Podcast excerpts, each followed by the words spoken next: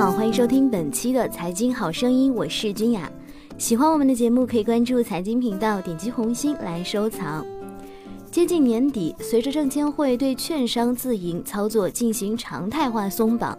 恐怕所有人都在期待2016年的中国股市能重演2015年的牛市。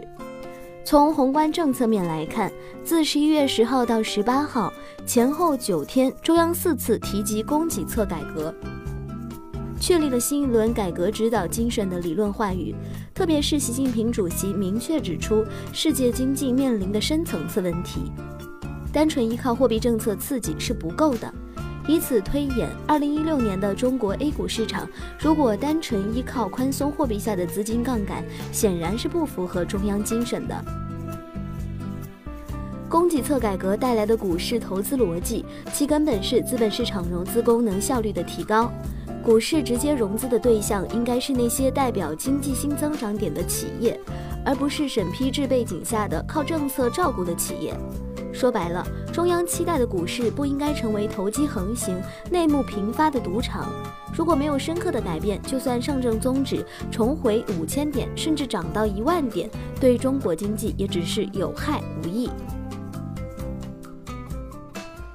今天的中国证券市场与二十多年前建立时所肩负的使命是完全不一样的。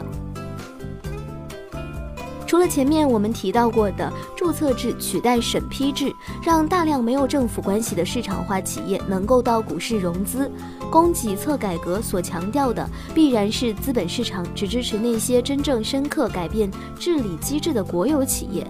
那些只是把股市当作圈钱工具、躺在融资优势上睡大觉的国有企业，应当被资本市场所抛弃。最近与私营企业家们交流，发现越来越多的实业老板都在把重资产变成轻资产，把轻资产变成金融资产，把家族企业变成家族信托或是家族基金，开始懂得用资本市场延续家族的财富。这些长期投资的增量资金的进入，使得中国金融市场变得越来越与实体经济息息相关。另一方面，信息技术创新的作用切不可盲目夸大。二零一五年曾经喧嚣一时的互联网金融颠覆传统金融，只不过让越来越多的财富拥有者变得更加谨慎，会剔除那些打着互联网金融口号圈钱的门外汉。金融归根结底还是依靠对风险的准确度来定价，而不是靠微信朋友圈里的免费小道消息来炒股。很多人在二零一五年的股市过山车中损失惨重，常常抱怨股市大波动消灭了中产阶级。此言差矣，与其说这是中国股市投资者的不成熟，还不如说是股市对于偏听偏信投机者的市场淘汰机制在起作用。其实，欧美股市呢也经历过类似阶段，每一次大的股灾都是那些信息不对称的小投资者损失最为惨重。折腾的次数多了，那些终于明白的中产阶级不得不把精力回归本职工作，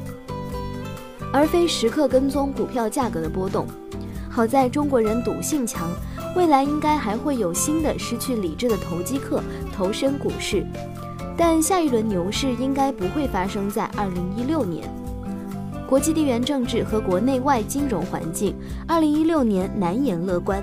美国即将开始的收货币周期，已经从二零一五年中开始，把全球资本市场带入资产配置的垃圾时间。本周土耳其击落俄罗斯战机这么大的波澜，黄金和原油价格也只是象征性的上涨百分之一左右。足见国际热钱对于地缘政治风险的审美疲劳。中国本土的宽松货币的边际效应在二零一六年将加速下降。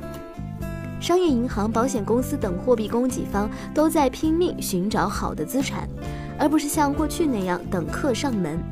整个经济缺乏有效的政府投资和高效的实业扩张，供给侧已经到了不改不行的地步。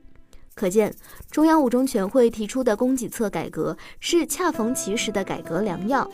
对于股市投资策略而言，期待中央政府靠中央财政和地方政府投资和消费拉动周期股反弹，显然犹如痴人说梦。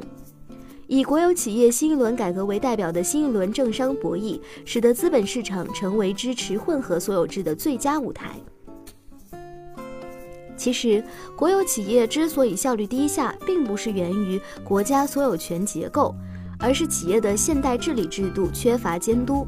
管理层没有充分的市场机制支撑。值得期待的是，二零一六年以央企为代表的国企改革板块崛起，将带动蓝筹股估值整体上升。